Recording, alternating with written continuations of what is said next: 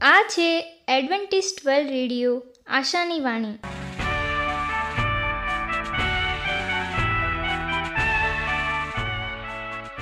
હું ગામિત સ્નેહા, અમારા આજના પ્રસારમાં તમારો હાર્દિક સ્વાગત કરું છું. આજે તમારા માટે અમે ખૂબ સુંદર, સ્વાસ્તિક અને આત્મિક વિચારો લાવ્યા છીએ. પણ તે પહેલાં સાંભળો દેવની સ્તુતિ માટે આ ગીત.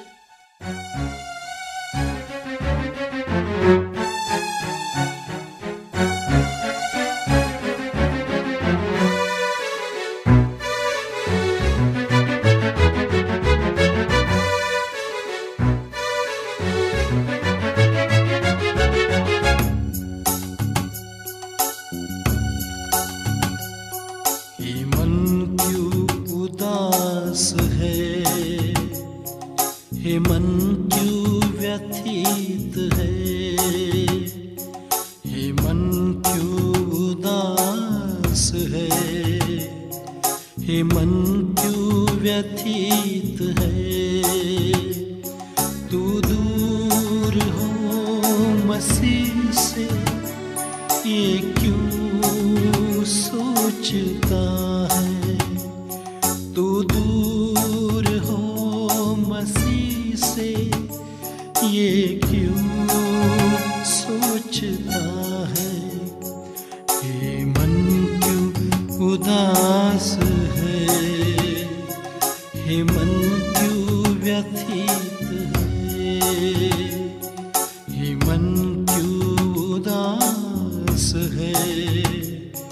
है मन क्यों व्यथित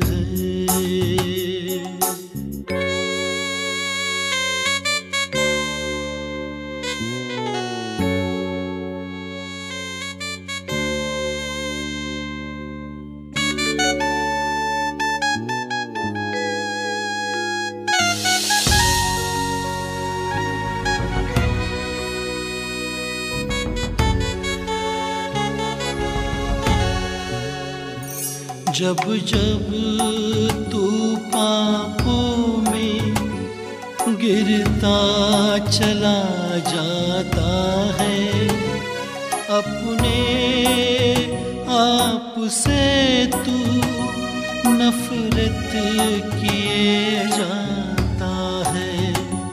जब जब तू पापों में गिरता चला जाता है अपने आप से तू नफरत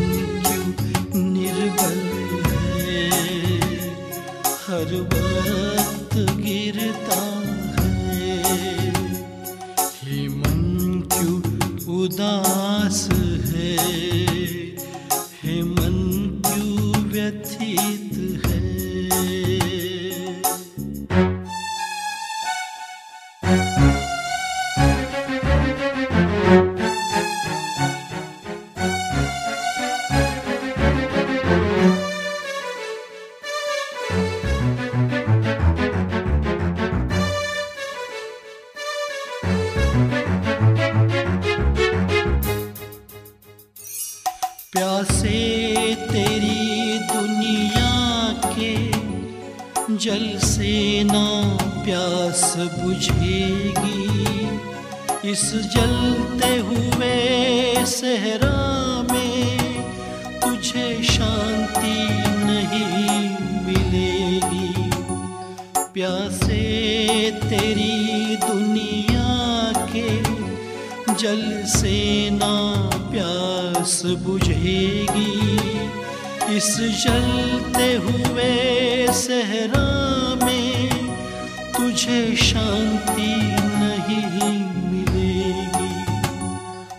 शांति दाता है वो तुझको बुलाता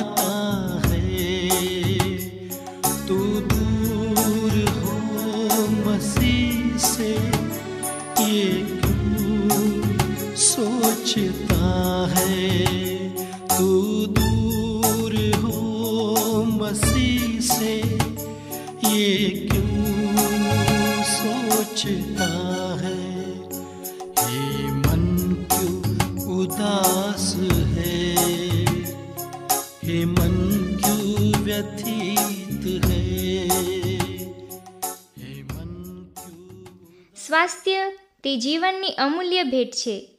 તેને જાળવી રાખવા માટે આપણને શું કરવું? અને એના માટે આજે સ્વાસ્થ્યને લાગતા શબ્દો સાંભળીએ. કાર્યશક્તિ કે પછી તમારી સ્ફૂર્તિનો સમતોલ? એકવાર ફરી સ્વાગત છે તમારો આ પ્રસારણમાં, જેનું નામ છે સ્વાસ્થ્ય અને જીવન. સ્વાસ્થ્ય તે એક ખૂબ જ અગત્યનો વિષય છે. સ્વાસ્થ્ય સારું હોય તો એક લાંબી ઉંમર સાથે સારું જીવન વિતાવી શકાય છે. આજે આપણે આ વિષય ઉપર થોડી ચર્ચા કરીશું. કાર્યશક્તિ કે પછી તમારી સ્ફૂર્તિનો સમતોલ. તમારી સ્ફૂર્તિ કે કાર્યશક્તિ તે તમારા જીવનમાં ઘણા ફેરફાર લાવી શકે તેવી બાબત છે. તે તમારા દરરોજના કાર્ય કરવાની ઢબને પરિચય આપે છે. તે તમારા કાર્ય, વ્યાયામ અને ખેલકૂદની ક્ષમતાને પરિણામ આપે છે. સ્ફૂર્તિ અને જીવનશક્તિ તમારા જીવનમાં વધારે સમય પૂરે છે અને તમારા શરીરને તાજગી આપી તેને વધારે સક્રિય રાખે છે. પણ આ કાર્યશક્તિને સતત એક સ્તર રાખવા માટે શું કરવું જરૂરી છે? આવો, આજે આપણે તેને જાણવા માટે સાત નવી વાતો શીખીએ, જેથી આપણી અને તાજગી વિલંબ વિના ચાલતી રહે. આ સાત ક્રમાંકના પાઠને કંઠસ્થ કરશો તો જીવનમાં ક્યારેય બીમારી કે સુસ્તીને વળગવું પડશે નહીં. પહેલી વાત, સવારનો નાસ્તો. સવારનો નાસ્તો તે દિવસનું સૌથી અગત્ય અગત્યનું ભોજન હોય છે, જે તમારા લોહીમાં મીઠાશના પ્રમાણને સંતુલિત રાખે છે અને સૌથી વધારે કાર્યશક્તિ પ્રદાન કરે છે. તે શારીરિક સામર્થ્ય માટે એક મૂલ્યવાન ભોજન હોય છે અને તે અસામયિક ભૂખને રોકે છે. તાજેતરમાં થયેલી એક શોધમાં તે સાબિત કરવામાં આવ્યું છે કે જે લોકો સવારે એક સારો અને આરોગ્યવર્ધક નાસ્તો કરે છે તેઓ ક્યારેય થાકતા નથી અને તેઓ ભિન્ન પ્રકારના પદાર્થો ખાઈ શકે છે, જે તેમના શરીરને લાભકારક બની શકે. સવારના નાસ્તામાં વધારે કાર્બોહાઈડ્રેટવાળી વસ્તુઓનો ઉપયોગ કરવો જોઈએ, કેમ કે ફળ, અનાજ અને તેવી શક્તિવર્ધક પદાર્થો ફક્ત ચા અને કોફી પીવાથી ક્યારેય પૂર્ણપણે શક્તિ મળી શકતી નથી. બીજી વાત, પૂરતી ઊંઘ મેળવો. પૂરતી ઊંઘ કે નિંદર ન મળવાથી શરીરનું સંતુલન બગડી શકે છે. તેનાથી થકાસ પણ વધારે લાગે છે. સમતોલ વિશ્રામ ન મળવાથી હંમેશા ઊંઘ આવવાની શક્યતા પણ ઊભી થાય છે. શરીરને સારો અને સામયિક વિશ્રામ આપવાથી મગજ અને હૃદય બંને ઉત્સાહથી કામ કરે છે. તે તમને એક તાજગી અને સ્ફૂર્તિભર્યા દિવસનો અનુભવ આપે છે.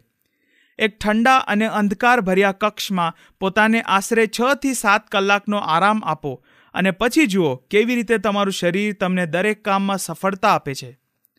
ત્રીજી વસ્તુ, એક સમૃદ્ધ ખોરાક. આપણા ભોજનમાં કેટલીક વાર આવશ્યકતાથી વધારે ચરબીવાળા પદાર્થ હોય છે, જેમ કે તેલ, ઘી, માખણ ઇત્યાદિ. પણ જો સંતુલિત રીતે એક સમૃદ્ધ આહાર શરીરને મળે, તો સ્ફૂર્તિને વધારી શકાય છે. વધારે માત્રામાં ચરબીવાળો ખોરાક ખાવાથી શરીરની કાર્યશક્તિ ધીમી પડી જાય છે. પશુ માંસ માખણ, ચીઝ, કેક કે પેસ્ટ્રીઓ આહારમાંથી કાઢી નાખો. તેની જગ્યા સમૃદ્ધ ગુણવાળા છોડવા, જેમ કે જૈતુન તેલ, સૂકો મેવો અને ઇત્યાદિ બીજ તમારા ખોરાકમાં વાપરો.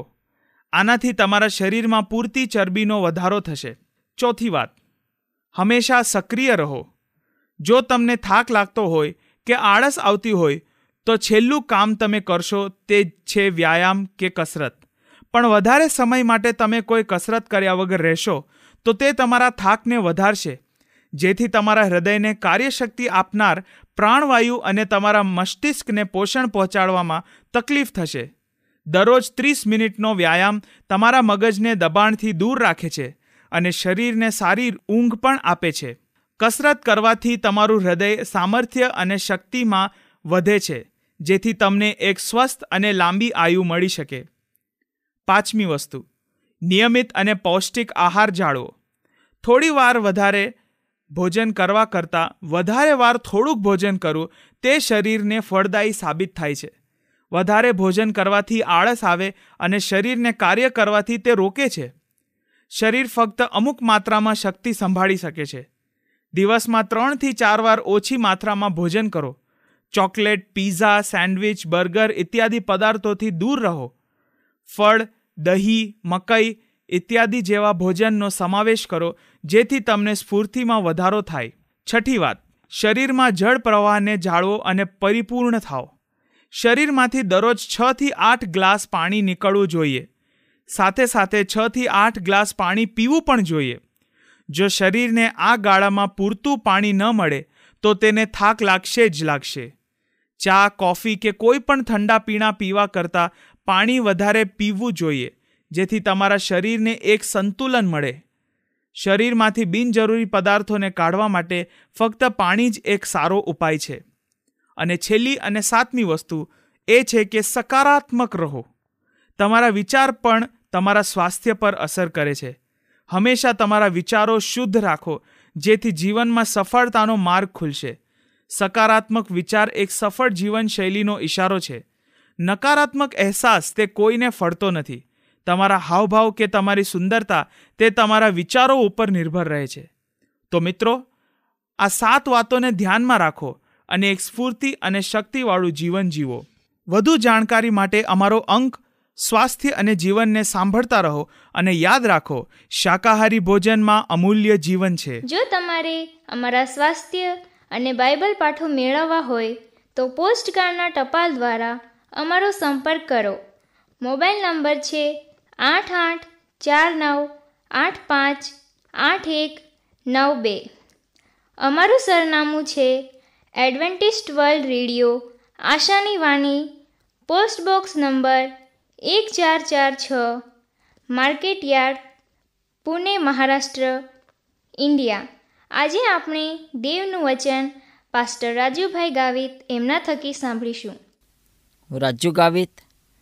આજનો ગુજરાતી ભાષામાં દેવનું પવિત્ર વચન તમારા સુધી પહોંચાડનાર અને આજનું વચન સાંભળનાર દરેક ભાઈ બહેનો નાના મોટા બાળકો, વડીલો, હું સર્વનો ઈસુ ખ્રિસ્તના નામમાં આવકાર કરું છું. આજે આપણે દેવના વચનમાંથી શીખીએ કે પરીક્ષણમાં તથા પાપમાં પાછા પડેલા લોકો અને તેમની પરિસ્થિતિ કઈ હોય છે અને દેવ તેમના માટે કોઈ યોજના લાવે છે અથવા તેઓને શું કહે છે અને તેમના માટે માર્ગ કયો છે? હવે મનુષ્ય તરીકે આપણે ઘણીવાર પરીક્ષણમાં પડીએ છીએ, મુશ્કેલીમાં પડીએ છીએ અને આપણને આપણા જીવનમાં માર્ગ મળતો નથી કે આપણે હવે શું કરીએ. આપણે આજનો વચન પ્રથમ વાંચીએ, નહેમ્યા તેનો તેરમો અધ્યાય અને બાવીસ કોલમ. ત્યાં લખવામાં આવ્યો છે મેં લેવીઓને આજ્ઞા કરી કે સાબાત દિવસને પવિત્ર રાખવા સારું, તેઓ પોતે શુદ્ધ થાય અને ભાગોળની સંભાળ રાખે. હે મારા દેવ, મારા લાભમાં આનું પણ સ્મરણ કર અને તારી પુષ્કળ કૃપાને લીધે મને દર ગુજરતું કર. નેહમ્યા બાર અને તેરમા અધ્યાયના વચ્ચેના સમયમાં નેહમ્યા બાબેલ પાસો ફર્યો હતો. નેહમ્યા ગુલામીમાં હતો અને ગુલામીની અંદર જ્યારે તેને દુઃખદ ઘટના જોવા મળે છે, ત્યારે તે આકાશના દેવની આગળ તેમનું જીવન લઈ જાય છે, તેમની સમસ્યા લઈ જાય છે. તે પરીક્ષણમાં હતો તે મુશ્કેલીમાં હતો અને તેને દેવની આગળ ચાર મહિના સુધી ઉપવાસ રહીને પોતાની મુશ્કેલી પરીક્ષણ એના માટે માર્ગ મને ક્યાંથી મળશે એ બાબત તે દેવની આગળ લઈ જાય છે. અને તે જાણતો નહીં હતો કે કેટલો સમય ચાલ્યો ગયો હશે અને જે સમય ગયો. તે સમયની અંદર એને ખબર નહીં હતું કે શું થયું. હવે કદાચ ચારસો ત્રીસ બીસી અને ચારસો પચીસ બીસીની આસપાસ લોકો પીસેહટ કરી રહ્યા હતા. તેઓ સેવાના કાર્યની અંદર નિયમિત પ્રમાણે જતા નહીં હતા. અને તેમ છતાં તેઓએ આ બાબતમાં દેવ યહોવા સાથે કરાર કર્યો હતો. પ્રથમ મૂર્તિપૂજકો તેમની સાથે લગ્ન ન કરવા અને બીજું, સાબાતને અમે કાળજીપૂર્વક પાળી શકીશું. અને ત્રીજું હતું, દશાંશ અને અર્પણ દ્વારા મંદિર અને તેના આગેવાનોની અમે સંભાળ રાખીશું. આ ત્રણેય વચનોનો તેઓએ ભંગ કર્યો હતો. અને તેઓએ મૂર્તિપૂજક સાથે લગ્ન અમે નહીં કરીશું આ શબ્દો કાઢ્યો હતો. પણ ઘણા સમયે તેઓએ આ કાર્યને સમર્થન આપ્યું હતું. સાબાતનો તેઓએ ભંગ કર્યો હતો. અને મંદિરની અંદર દશાંશ લાવવાનું અર્પણ લાવવાનું તેઓએ બંધ કર્યું હતું અને એવી રીતે તેઓ અવળે માર્ગે ફરી ગયા હતા. નેહમ્યાહો પાસો આવ્યો. ત્યાં સુધી તેઓ પ્રત્યે દેવની ભક્તિની અંદર ખૂબ જ શિથિલ જોવા મળી હતી. લોકોએ દશાંશ અને અર્પણો આપવાનું બંધ કર્યું હતું. અન્ય હેતુઓ માટે મંદિરના ઓરડાઓનો ઉપયોગ કરવાનો તેઓએ શરૂ કર્યો હતો.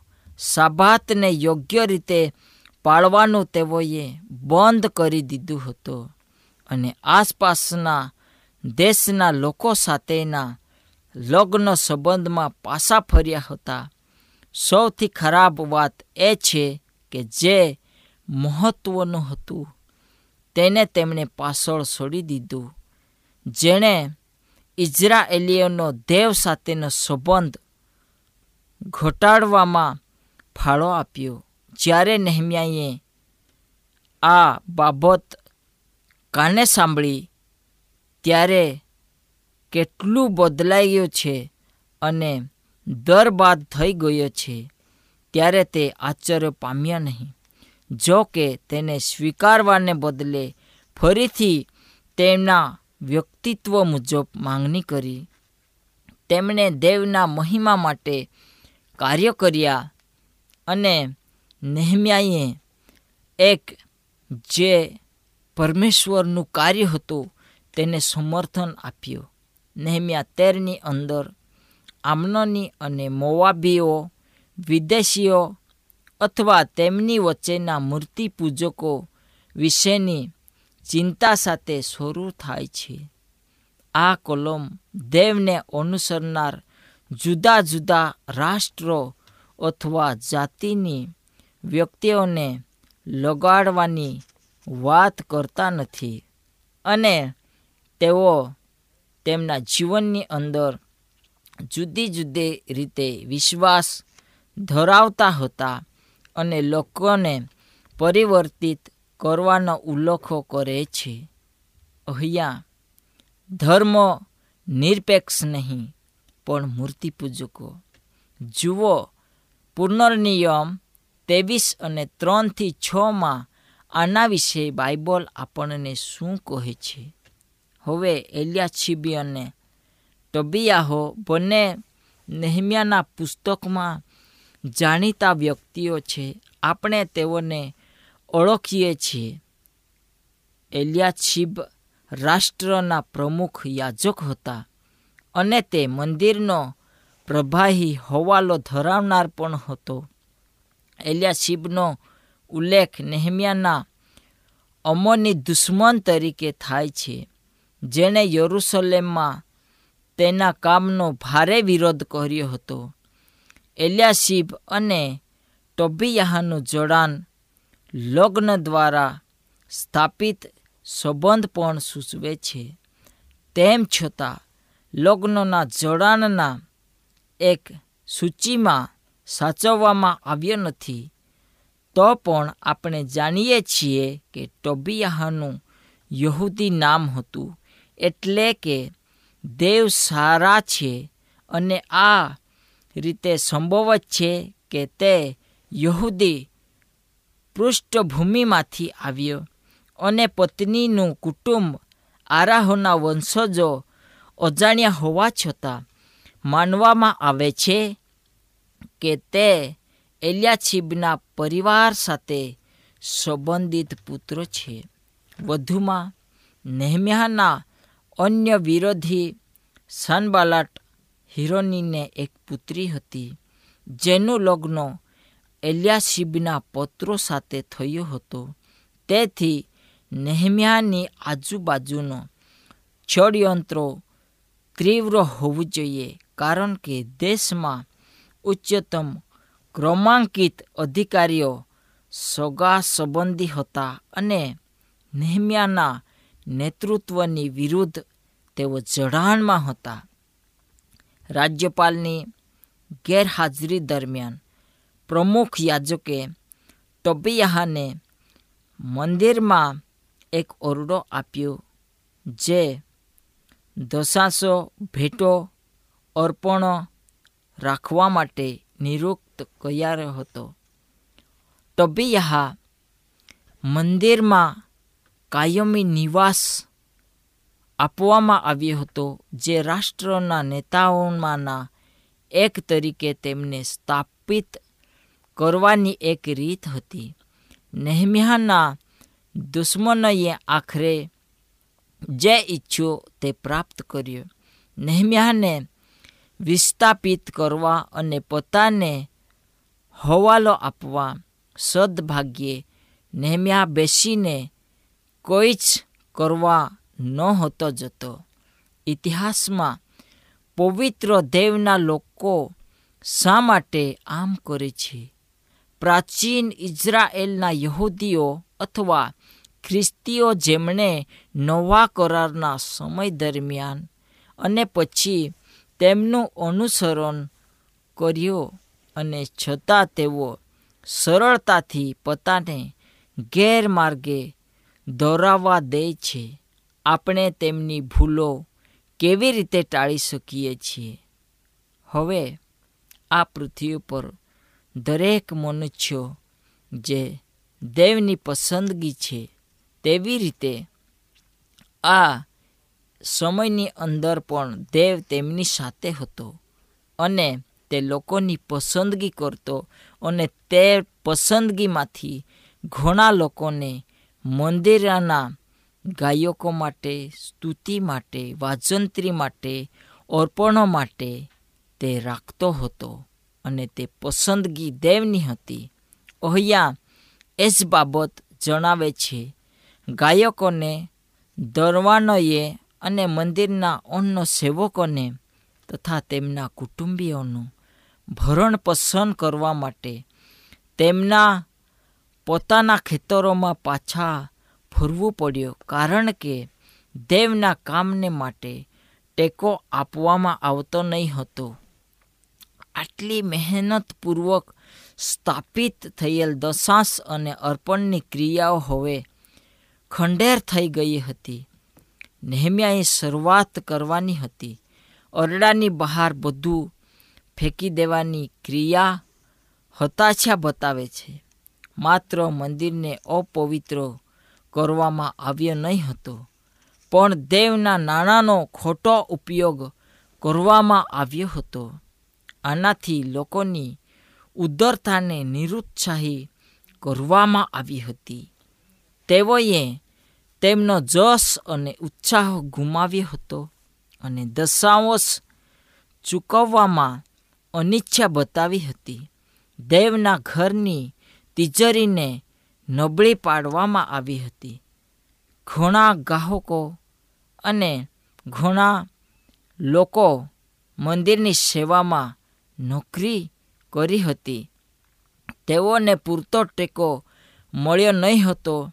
તેથી તેઓએ દેવનું કામ છોડી બીજી જગ્યાએ મજૂરી કરવાનું સ્વીકારી લીધું હતું. અને તે જઈને આશ્ચર્ય થાય છે કે આખા યહુદાઈએ ફરી એકઠા થઈને જેનો નાશ થયો હતો તેને ફરીથી બનાવ્યો. લોકો નહેમ્યાની બાજુમાં ટોબિયાહા અને એલિયાસીબની વિરોધ હતા, કારણ કે તેઓને ખ્યાલ આવી ગયો હોત કે નહેમ્યાએ લોકોના હિત માટે જે કંઈ કરી શકે તે કર્યું હતું. આ ઉપરાંત નહેમ્યાએ મંદિરના અધિકારીઓની સ્થિતિ પુરુષો પર સોંપી, જેને તેઓ વિશ્વાસુ અને વફાદાર ગણતા હતા. તેમને દશાંશ અને દાનો એકત્રિત કરવાનું કામ સોંપવામાં આવ્યું હતું. તે ઉપરાંત ખાતરી કરવાની હતી કે માલ યોગ્ય અને સંગત્રિત થયો છે કે નહીં અને સાધનો યોગ્ય વ્યક્તિઓને આપવામાં આવ્યા છે કે નહીં? બીજા શબ્દોમાં કહીએ તો નહેમ્યાએ આવીને નેતૃત્વની ભ્રષ્ટ પ્રણાલીને જળમૂળમાંથી ઉલથાવી નાખી અને સોગળું વ્યવસ્થિત કર્યો. એવી જ રીતે આપણા ચર્ચમાં, મંડળીમાં, દેવના મંદિરમાં આપણે વ્યવસ્થા રાખીએ. લોકો દુઃખી ન થાય. લોકો આપણી પરિસ્થિતિને જાણીને દેવથી ભટકી ન જાય, પણ હંમેશા દેવ સાથે જોડાઈ રહે. એવું કામ વિશેષ કરીને ભાવ સાથે કરીએ. પ્રભુ આપ સર્વને આશીર્વાદ આપો, પ્રાર્થના કરીએ. મહાન દયાળુ ઈશ્વર પિતા, તારી પાસે અમે આવીએ. આજના વચન અમે શીખ્યા છે. આ વચનને વિશેષ કરીને પ્રભુ તું આશીર્વાદ આપજે. અમારી ઈચ્છા નહીં, પણ પ્રભુ તારી ઈચ્છા પ્રમાણે તું થવા દેજે. આમેન. અમારી સાથે આજના પ્રસારમાં રહેવા બદલ તમારો ખૂબ ખૂબ આભાર. જો તમારે અમારા સ્વાસ્થ્ય અને બાઇબલ પાઠો મેળવવા હોય, તો પોસ્ટકાર્ડના ટપાલ દ્વારા અમારો સંપર્ક કરો. મોબાઈલ નંબર છે આઠ આઠ ચાર નવ આઠ પાંચ આઠ એક નવ બે. અમારું સરનામું છે એડવેન્ટિસ્ટ વર્લ્ડ રેડિયો, આશાની વાણી, પોસ્ટ બોક્સ નંબર એક ચાર ચાર છ, market yard, Pune, Maharashtra, India. બાઇબલની અભ્યાસની વધુ જાણકારી માટે અમારો સંપર્ક કરો. આ છે અમેઝિંગ ફેક્ટ્સ ઈમેલ આઈડી છે રાજુ ગામિત સાત ચાર ચાર ત્રણ એ જીમેલ ડોટ કોમ આ સાથે અમારો આજનો કાર્યક્રમ અહીં સમાપ્ત થાય છે. ફરી મળીશું આ જ મીટર બોર્ડ પર. ત્યાં સુધી પ્રભુ તમારી સાથે રહે.